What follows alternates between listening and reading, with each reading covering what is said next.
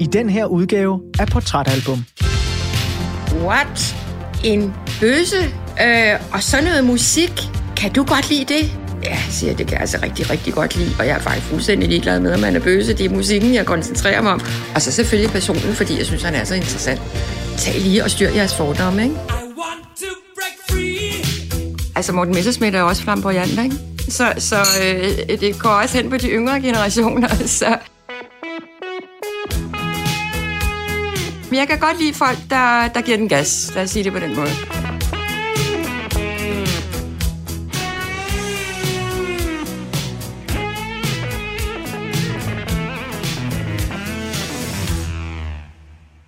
Der er nogle albums, der har et anslag, som på ganske få sekunder kan fylde en med varme og barndomsnostalgi. Sådan et album er Queens 11. studiealbum The Works for mig. Det udkommer i 1984, da jeg er kun fire år gammel. Men albumets åbningsnummer og et af Queens største hits nogensinde får en lang levetid op igennem midt-80'ernes radiobølger. Men nu er det jo ikke mine egne oplevelser med Queen, det skal handle om i de næste to timer her i Portrætalbum. Nej, det skal derimod handle om min gæst, som har udvalgt Queen-albummet The Works til at tegne et portræt af hende som menneske.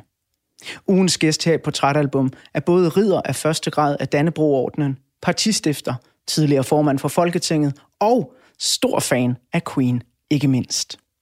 Pia Kærsgaard, hjertelig velkommen til Portrætalbum. Tak skal du have.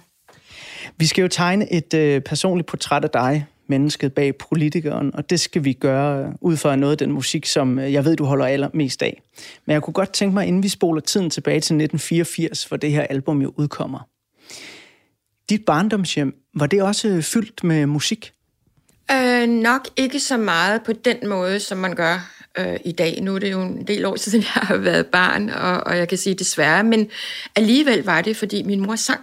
Min mor var rigtig god til at synge, øh, så det, det gjorde hun meget ud af, når vi havde gæster, og hun selv var ude, så blev hun altid opfordret til at synge. Det var overvejende svenske viser, øh, som er meget, meget smukke, øh, og øh, dem husker jeg meget, men ellers, ellers siger det mig ikke rigtig noget. Men så mødte jeg jo min mand Henrik, som, øh, som stor pige, og han var en stor dreng, og han var med i radioens drengekor. Ja, og øh, det er virkelig, det var klasse dengang. Jeg tror, det er lidt som, når unge mennesker er med i X-Factor i dag. Øh, og det var alle, alle piger meget, meget fascineret af. Nu var der jo kun DR dengang, så vi fulgte meget med, når de var på skærmen. Det var de for eksempel juleaftensdag. Og han var rigtig god til at synge. Det var hans forældre også, og hans mor spillede klaver. Så der kom musik nok lidt mere ind i mit liv. Hvad for noget musik var det så, øh, I begyndte at høre sammen dengang? Jamen, vi holder begge to af meget musik. Vi har et bredt repertoire, vil jeg sige, af alt muligt. Både klassisk og øhm, pop, dansk pop og, og øh, country, jazz. Øh, og så, øh, så, som vi skal tale om i dag, Queen, er vi begge to fuldstændig fascineret af. Lige om lidt, så skal vi høre Radio Gaga færdigt her på portrætalbum. Øh, men øh, inden den kommer på, hvorfor tror du, at det netop er Queen, der er endt med at betyde så meget for dig? Altså, jeg synes, de er nogle afsindigt dygtige musikere. Altså, de kan bare så meget jo. Altså, helt ud til spidsen af lillefingerneglen. Øh, gennem musikalske. Og så har de jo specielt Freddie Mercury selvfølgelig en, øh, en, øh, hvad jeg altid har været fascineret af, en frækhed, en pågåenhed, også en dekadence, det kan man vist roligt sige. Øh, øh, altså, jeg har altid holdt meget af de mennesker, som måske var lige lovligt provokerende, men havde rigtig meget at have deres provokation i, fordi de bare også var dygtige. Og det må man jo mildest talt sige, at han var. Men det er jo også meget flamboyant og meget sådan til kanten, også en, en leg med køn i 70'erne og, og så videre. Og, og ja, det er jo netop provokerende, men uh, har der ikke været folk i omgangskredsen igennem årene, der sådan har tænkt, jamen Pia, hører du den her mand, der uh, går med sort neglelak og kjole? Øh, jeg har faktisk kun været ude for det en eneste gang. Jeg medvirkede for mange år siden i sådan et pudsigt uh, tv-program, der hed 24 timer. Øhm, det var Lars von Trier, der havde lavet det, så ud fra det kan man godt sige, at det var mærkværdigt. Og det var Peter Øve Knudsen, som var redaktør på det. Han var hjemme hos mig i 24 timer og vi skulle holde os vågne begge to. Og det er egentlig det eneste, jeg kan huske, hvor vi sad sådan ud på de små morgentimer inde i stuen, og så sagde han netop, vi, vi talte nemlig om musik, og så sagde han, og han lå på sofaen, han var ret træt, han var vist nok mere træt end mig, selvom han garanteret var mange, mange år yngre på det tidspunkt. Men øh, så, så siger han, hvad for en musik kan du godt lide? Så siger han, jeg kan rigtig godt lide Queen og Freddie Mercury. Og så rejste han sig op fra den her sofa, så sagde han, what? En bøse? Øh, og så noget musik? Kan du godt lide det? Ja, siger det kan jeg altså rigtig, rigtig godt lide, og jeg er faktisk fuldstændig ligeglad med, om man er bøse. Det er musikken, jeg koncentrerer mig om. Og så selvfølgelig personen, fordi jeg synes, han er så interessant. Så lagde han sig ned igen og sagde, nå. Men det er sådan set den eneste gang, jeg synes, jeg har tænkt, hvad? Altså, tag lige og styr jeres fordomme, ikke?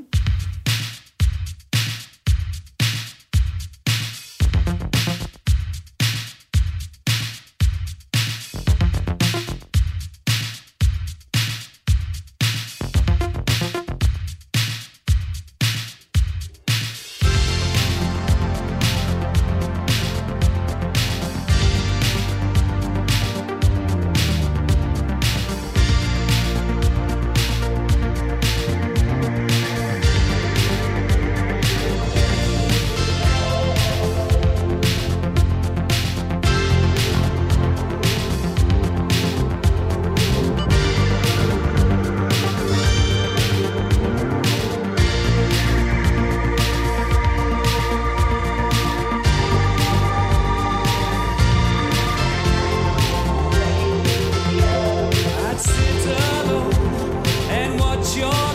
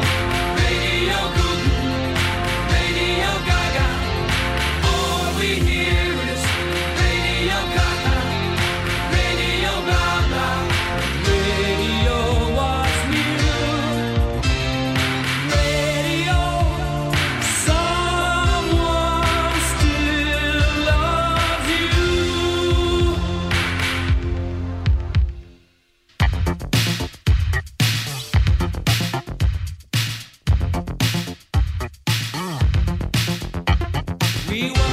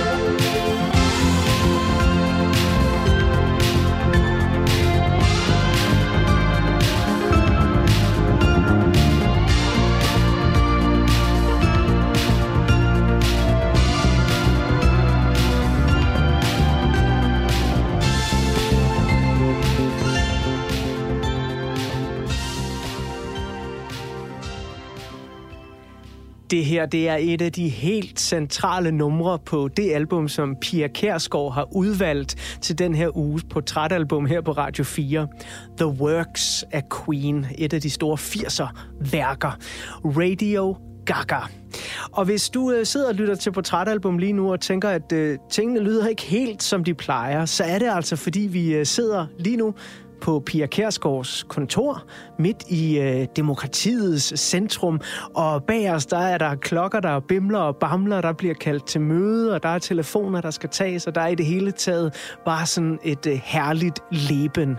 Og sådan er det jo nogle gange, når man gerne vil ind og øh, møde nogle af de personer, som sætter sit aftryk på demokratiet og øh, snakke om lidt musik med dem.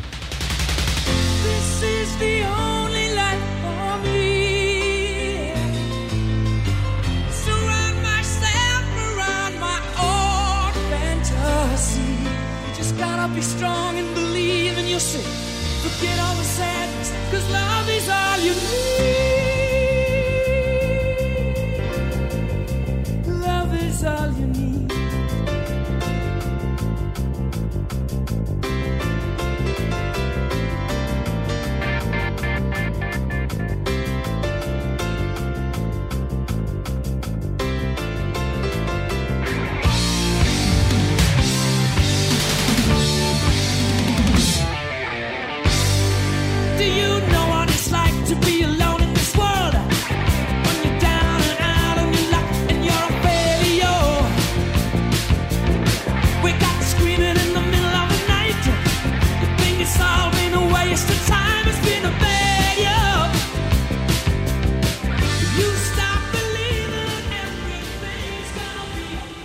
Pia, nu øh, fik vi jo fortalt, hvordan at øh, musikken kom ind i dit liv øh, sammen med Henrik. Jeg er nysgerrig på, igennem den tid, øh, hvor du har været politiker, og øh, dig og Henrik har været sammen, har musikken der fortsat med at fylde noget, eller er det mere en nostalgisk ting for jer? Nej, musikken fylder meget hjemme hos os. Vældig meget. Øhm, vi har stort set altid musik i baggrunden, som kan være mange forskellige slags. Og Henrik er sådan meget bedre til alt det der med at finde ud af, hvordan man kan også finde musik på denne her iPhone. Øhm, øh, så det gør vi rigtig meget. Altså, apparaterne jo forsvinder jo mere og mere. Øhm, øh, sådan er det. Det er, det er lidt ærgerligt. Nu sidder jeg med denne her long playing og hvor, hvor lægger man egentlig dem? Vi har, vi har stadigvæk et apparat derhjemme, vil jeg sige, men det er jo ikke rigtig noget, man lægger på længere. Men egentlig var der en utrolig stor hygge ved det, synes jeg. Men vi hører rigtig meget musik, altså både klassisk, som jeg siger, og alt muligt musik. Albumet her, det udkommer jo i 1984, og lidt senere her på Portrætalbum, der skal vi høre, hvordan det sådan lidt er Queens forsøg på at skabe en bro mellem den hårde 70'er rock og så den her 80'er pop, som de også er begyndt at spille. Men jeg er jo også nysgerrig på, hvor du er i 1984, for det er jo et ret signifikant år for dig. Så hvem var Pia Kærsgaard i 1984? Jamen, jeg var jo pludselig fra den ene til den anden. altså, øh, jeg kom jo i Folketinget i 1984, og der må man jo sige, at mit liv, mit liv ændrede sig jo selvfølgelig øh, totalt. Det gjorde det da, øh, at komme ind der. Jeg var, altså dengang var man faktisk ret ung, når man kom i Folketinget som 6-37-årig. Det er man jo ikke i dag. Der er de meget, meget yngre, mange af dem. Men øh, det var man dengang. Så jeg var en ung kvinde, der kom ind med to halvvoksne børn og, og så videre. Så det var meget, en meget markant forskel. Så vidt jeg husker, så er du hjemmehjælper hele vejen op til 1984. Jeg har øh, selv arbejdet på plejehjem igennem en årrække på en tre år. Øh, det er noget af det hårdeste, jeg nogensinde har prøvet, og også noget af det mest givende, jeg nogensinde har prøvet. Men det er i 84, hvor du laver det her skifte fra hjemmehjælper til at være i Folketinget. Kommer du til også at, at savne i stor godsøjne det normale liv? Egentlig ikke. Øhm, altså, jeg blev jo meget fascineret af livet herinde med det samme. Øh, men, øh, men jeg har altid tænkt tilbage på de år med stor glæde. Og jeg var jo ikke bare i gåsøjne hjemmehjælper sådan i en sommerferie eller noget. Jeg var faktisk fra 1978 til 1984. Og jeg arbejdede præcis om natten til den dag, jeg skulle starte i Folketinget om morgenen. Ja, det gjorde jeg. Øhm, så øh, så det, var, det var en overgang fra det ene til det andet. Kan du huske din sidste nat som hjemmehjælper? Jamen, det kan jeg godt. Det var der på en eller anden ved, ved modigt, øhm, fordi Jeg vidste, at jeg skulle bare klare mit arbejde, som jeg havde gjort hver nat. I senere mange år arbejdede jeg nemlig om natten. Øh, og så skulle jeg hjem og gøre i stand, og så skulle jeg ind i Folketinget. Værsgo. Og næste dag var jeg på talerstolen, så det gik stærkt. Men da du så trådte op af de famøse trin på Christiansborg, havde du der nogen idé om, helt tilbage i 1984, at det her, det skulle være din levevej resten af livet? Altså var det et ønske? Aldrig, aldrig, aldrig. Og sådan har min tilværelse egentlig aldrig været. Jeg har aldrig tilrettelagt øh, tilværelsen sådan flere år, eller jeg siger, der er en ny dag i morgen. Alting kan være forandret, det ved man ikke. Øh, så bestemt ikke, nej. Øh, slet, slet ikke. Jeg tænkte, øh, nå, det er da fantastisk at få lov at prøve. Men at jeg skulle have siddet herinde i 38 år, som jeg nu har gjort, at jeg også i en valgperiode i fire år har været formand for Folketinget, det lå fuldstændig uden for min tankevirksomhed. Men du er stolt af det? Ja, det er jeg. Jeg synes, jeg har fået lov at prøve så meget. Jeg ved jo i al beskedenhed, jeg har skrevet mig ind i historien på mange måder. Øhm, så stiftede et parti, den første kvindelige formand, og på mange måder. Øh, så ja, det vil jeg da bestemt ikke sige andet. Ja, det er jeg. Lige om lidt, så skal vi høre lidt mere om uh, det Queen-album, som uh, du har peget på som et af de øvrigt mange Queen-albums, som uh, er med til at tegne et portræt af dig. Du gav mig et par forskellige valgmuligheder, og jeg tænkte, jamen det er passende at vælge et fra 84, netop fordi det er året, hvor du laver det her store skift i dit liv, der jo får kæmpe betydning. Men hvorfor var The Works fra 84 en af de, jeg tror du gav mig tre muligheder? Hvorfor lige det album? Jamen jeg kunne også have valgt et af de andre. Øh, det kunne jeg for så vidt, fordi jeg holder rigtig meget af dem alle sammen, men det er da rigtigt, du, som du siger, 1984, det var jo et skældeår, et skældsættende år for mig, så, så, øhm, så derfor så tænkte jeg, okay, altså, og det fandt vi så ud af i samdrægtighed, at øh, vi ville have det her, du kunne også godt lide det, så det, men det er svært at vælge, fordi jeg rigtig meget holder af, af den musik, som Queen repræsenterer. Jeg har set We Will Rock You, jeg tror, jeg har set den fem gange. To gange i London, og andre steder også i Danmark. Øh, og øh, jeg synes, de er... Jeg, det giver mig virkelig varme bare at tale om dem, fordi jeg synes, de er så suverænt dygtige. Og så også fordi de jo er blevet legender. Altså gudskelov, at unge mennesker også kender Queen. Det er jeg rigtig glad for. Fuldstændig som Elvis Presley, eksempelvis Cliff Richard og, og så videre, som er vidt forskellige andre kategorier. Men, øhm, men øh, de har sat sig spor Måske så er Queens 11. studiealbum The Works også en af dine personlige favoritter, eller måske så har du kun lige krasset i overfladen med kæmpe hits såsom Radio Gaga og I Want to Break Free. Uanset hvad, så vil jeg i de næste par minutter lige public service servicere dig med et lille overblik over Queen-albummet The Works. Selvom The Works ikke regnes for et reelt comeback-album, så er det alligevel på sin vis et forbrødringsalbum. I 1983 der var flere Queen-medlemmer nemlig gået solo for første gang i deres karriere. Og især frontmand Freddie Mercury var overbevist om, at han sagtens kunne klare sig uden sine tre trofaste musketerer. Men alle soloprojekterne floppede fælt, og til trods for interne stridigheder, ja, ligefrem had bandmedlemmerne imellem, som Brian May senere har udtrykt det, ja, så gik det altså ikke længe, før Queen var samlet som en gruppe igen. Under indspilningerne til deres næste album, der snakkede de sammen om, hvilken type album det var, de var i gang med at lave, hvilken type album det egentlig var, de skulle til at udgive. Trommeslager Roger Taylor udbrød pludselig, Boys, let's give them the works og sådan fik albummet sin titel.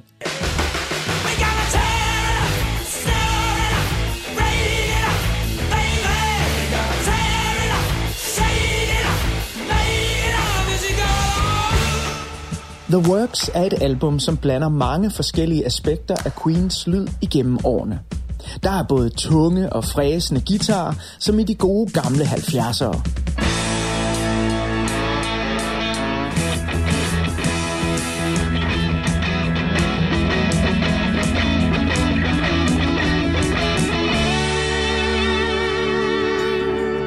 Også masser af synthesizer og keyboards, som på de foregående 80'er popalbums Flash Gordon og Hot Space. Body language.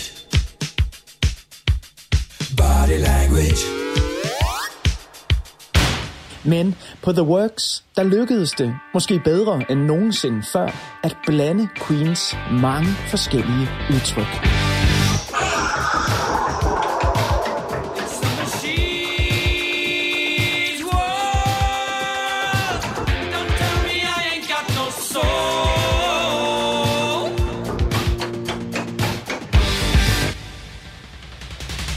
Selvom The Works aldrig nåede at gå nummer et på den britiske albumhitliste, så er det faktisk det Queen-album, der samlet set har ligget længst tid på albumhitlisten. Godt hjulpet på vej af stærke singler, såsom Radio Gaga og I Want to Break Free, så lå albummet på hitlisten i hele 94 uger. Men det var i Storbritannien. I USA, der gik det knap så godt. For på grund af musikvideoen I Want to Break Free, hvor Queen er udklædt som husmødre, altså kvinder, så måtte videoen ikke vises i USA. Og det gjorde ondt på salgstallene for The Works. I want to break free. Flere af sangene på The Works er i dag store Queen-klassikere. Men selv de numre, som aldrig blev udgivet som singler eller fik stor opmærksomhed i radioen, har overlevet tidens tand på grund af de fantastiske live-versioner, Queen har udgivet efterfølgende. Det gælder både de hårdt slående rocksange som Tear It Up og Hammer to Fall, samt den uhyre smukke ballade Is This the World We Created?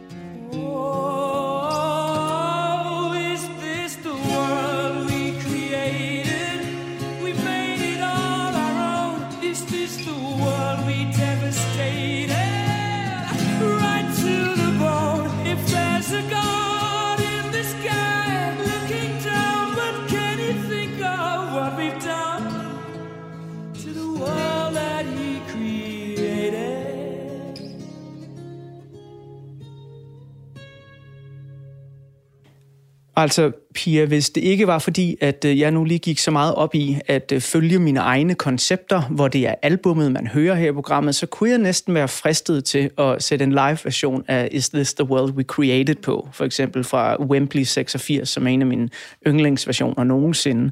Um, og Queen de spiller nummeret til alle deres koncerter i årene fra 1984 og frem til 86, hvor de spiller deres sidste koncerter med Freddie Mercury. Og Is This The World We Created rører mig altid helt enormt meget, især når den bliver fremført live. Men hvad rører dig i Queens musik? Er, er, det, er det teksterne, eller er det mere kompositionerne? Det er både og. Øhm, altså, nu siger du Wembley Stadion, og der vil jeg bare også sige, altså, hvem anden end Freddie Mercury kan finde på at gå ind på Wembley Stadion med tusinder af mennesker, iført kongekronen og hermeligtes. Altså, det er jo fantastisk. Og, og tights, ikke? Altså, hvide tights. Og bare overkrop. Jamen, det er jo fantastisk. Altså, og det er det, der fascinerer ved ham, synes jeg.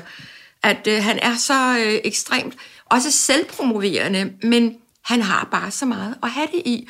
Og derfor synes jeg, det er fint. Men det er også teksterne, altså hans sidste øh, berører jo, eller rører jo også alle, hvor han var så syg. Øhm, øh, ja, øhm, hvor han øh, var hårdt ramt af AIDS. Kom lige lige på den. Innuendo, hvor han øh, spiller øh, These Are The Days ja, of Our Lives. præcis. Altså, den er jo dybt rørende, simpelthen. Ikke? Altså, han var så rigtig, rigtig syg. Det var der ingen, der var i tvivl om. Mager og, og så videre. Og det, det synes jeg også er dybt rørende. Og jeg synes også, det er meget rørende, at han har siddet og komponeret for sig selv, og det har hans band jo så taget op efterfølgende, og også lavet en LP på. Så der er jo stor respekt, øh, også for de efterladte. Jeg mødte i øvrigt Brian May øh, i København. Jeg kan ikke huske, hvad år det var, men hvor de spillede musicalen We Will Rock You, og hvor Henrik og jeg selvfølgelig var inde og se den. Øh, og øh, øh, så var der sådan noget VIP-arrangement ude bagved senere, hvor de også var, altså Brian May og, og andre fra bandet. Og det var faktisk min fødselsdag den dag. Og øh, jeg var sådan helt...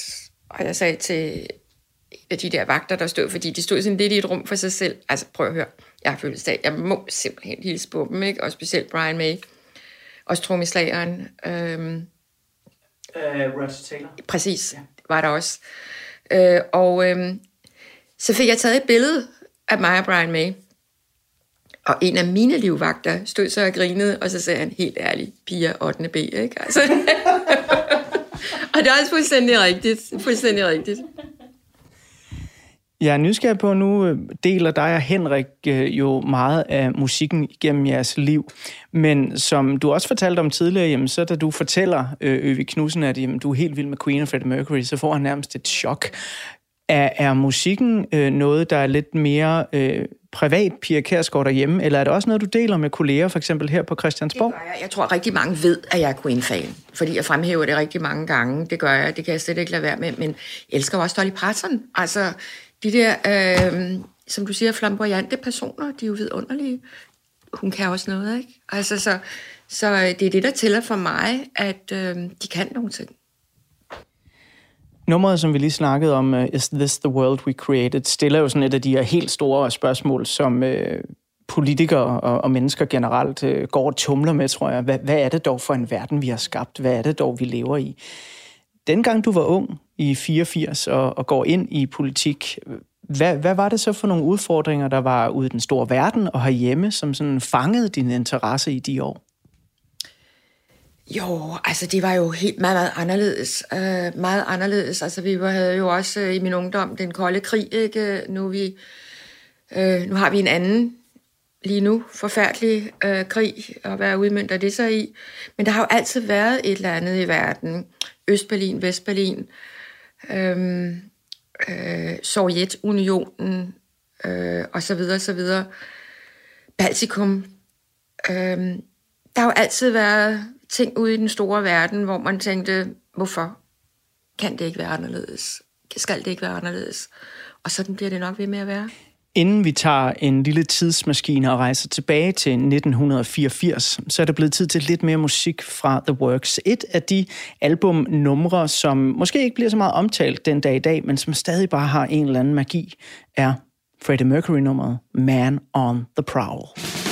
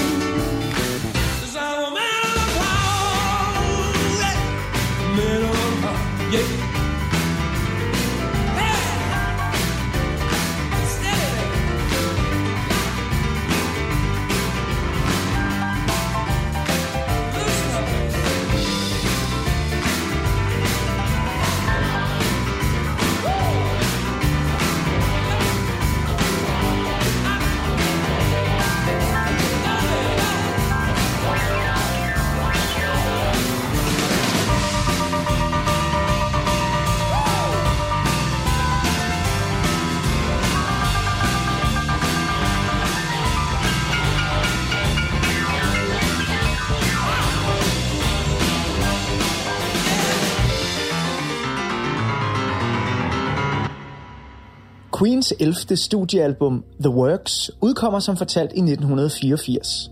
Men hvad er det egentlig for en samtid, det her album lander i? Som altid her i Portrætalbum, så vil jeg lige spole tiden tilbage og tegne et ultrakort portræt af nogle af de begivenheder, der udgør året 1984. I begyndelsen af 1980'erne får hele verden for alvor øjnene op for hungersnød og fattigdom i Afrika. En tørke, der ender med at vare fra 1983 til 85, dræber i 1984 alene over 1 million etiopere. Det er blandt andet på den baggrund, at Queen skriver nummeret Is This the World We Created? Og verdenssamfundet forsøger i det hele taget at finde mening igennem musikalsk sammenhold. Derfor så udgiver superstjernegruppen Band 8 i 1984 julenummeret Do They Know It's Christmas. Og det nummer inspirerer den unge danske musiker Nana. Året efter, der får hun nemlig samlet danske superkræfter, såsom Steffen Brandt, Søs Finger, Thomas Helmi, Sanne Salomonsen, C.V. Jørgensen, Lis Sørensen, Lars H.U.G. og mange, mange flere. Og sammen, der indspiller alle disse musikere Nanas sang Afrika. Afrika,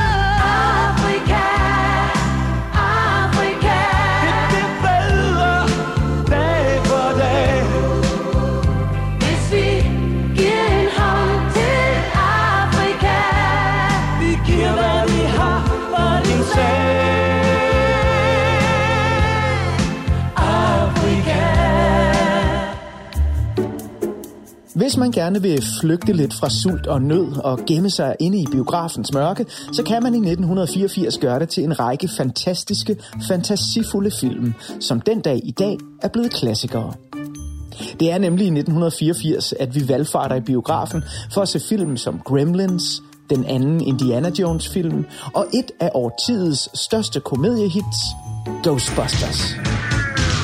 Ghostbusters. Hey, anybody see a ghost? They catch the ghost that won't stay dead.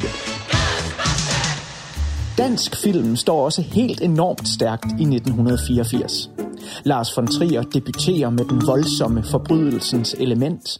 Bille August giver os ungdomsfilmen Tro, Håb og Kærlighed og børnefilmen Mesterværket Busters Verden. 30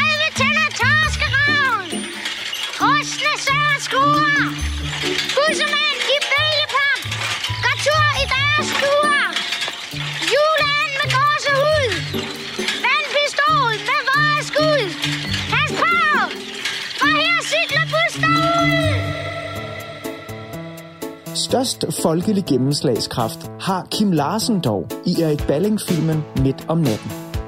Til trods for filmens politiske slagsider og barske scener fra det rå københavnske besætmiljø, så vinder både filmen og Kim Larsen danskernes hjerter med fortællingerne om Hawaii og Susan Himmelblå. Kære Susan med de himmelblå Tillykke I 1984 er der folketingsvalg i Danmark.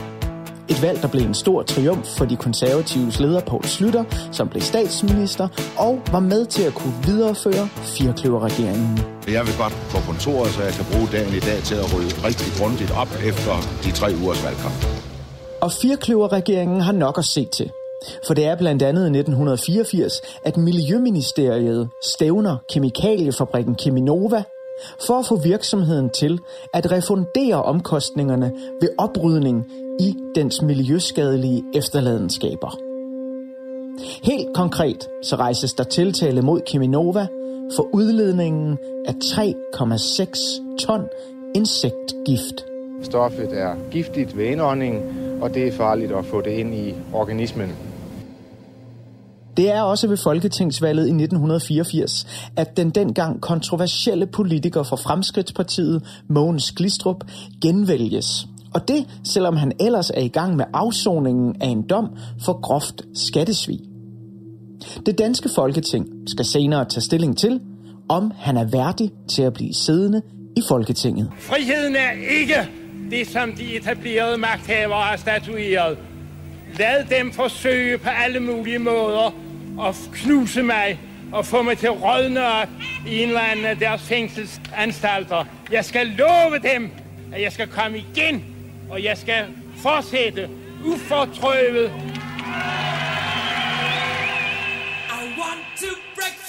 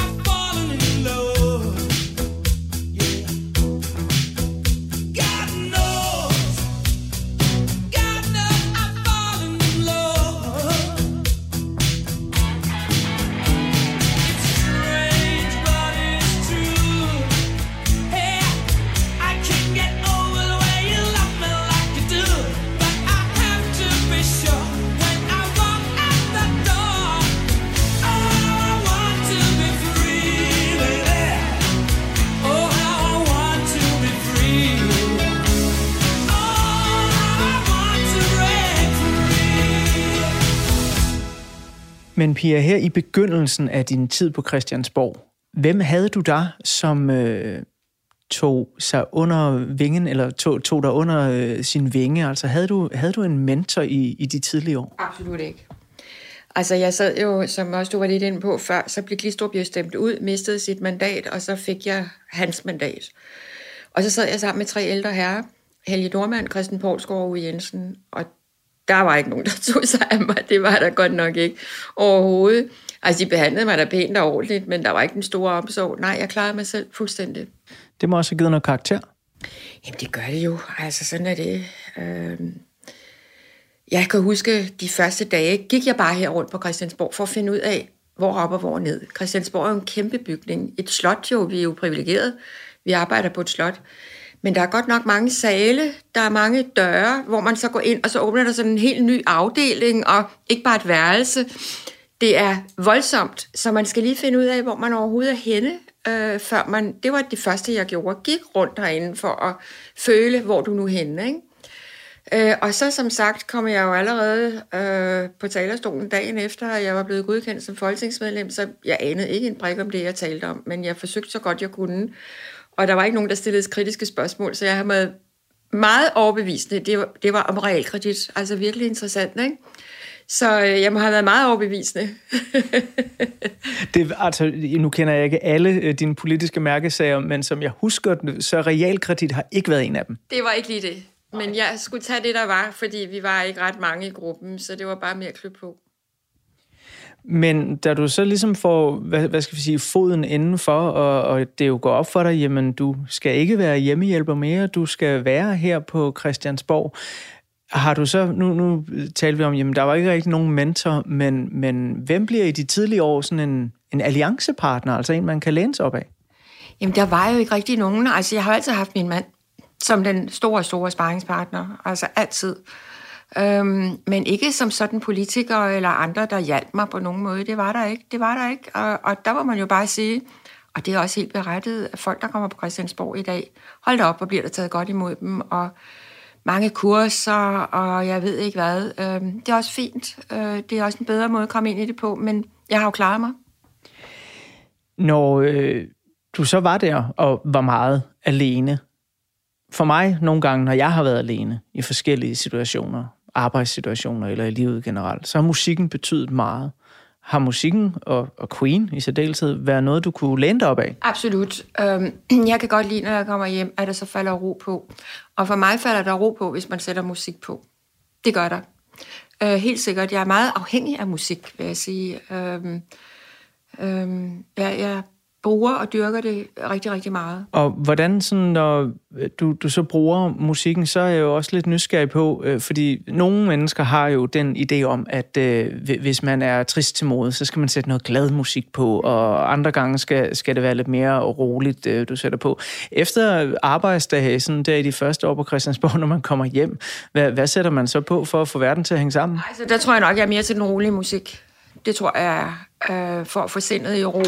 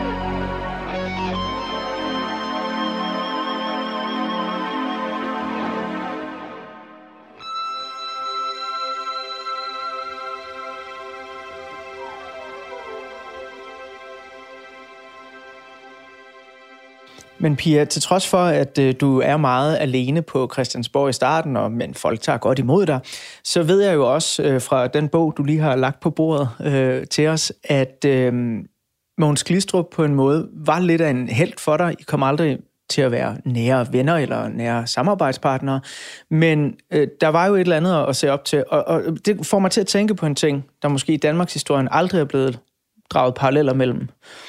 Men Freddie Mercury og Mogens Glistrup har jo det til fælles, at de er nogle flamboyante typer. Præcis. Jamen, det er fuldstændig rigtigt, øh, og det er også det, jeg siger. Jeg har haft en, øh, og har fortsat, altså en svagelighed, hvis man kan kalde det det, men en god svagelighed i forhold til at blive fascineret af folk, som sådan nogen som dem. Jeg kan også sige, at jeg har lavet en samtalebog med Henrik Nordbrandt, digteren. Han var også samme, ikke samme kaliber, men også en, øh, jeg vil bestemt ikke kalde ham flamboyant, men en spændende mand, der øh, godt kunne, øh, altså hvor mange synes, han var mærkelig, jeg synes, han var dybt fascinerende. Øhm, så så sådan, har, sådan har jeg det meget, meget ofte.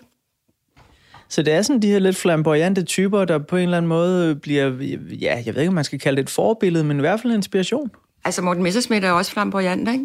Så, så øh, det går også hen på de yngre generationer, så det synes jeg jo kun er godt. Nej, men jeg kan godt lide folk, der, der giver den gas. Lad os sige det på den måde. Og det gjorde Freddie Mercury i den grad i Queen, og det gjorde hele bandet jo for så vidt også. Efter lidt mere musik fra albumet The Works, som altså er et af de albums, der står Pia Kærsgaard meget nært, så kan du blandt andet blive klogere på, hvad Pia Kærsgaard synes om Queen efter Freddie Mercury's død, og hvor hun er på vej hen i livet her i 2022. Men det er lige efter den næste her fra The Works, Just Keep Passing the Open Windows. This is the only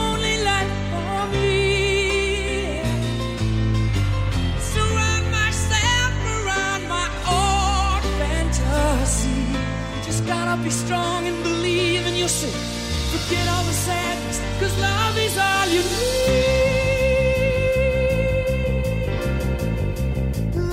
all you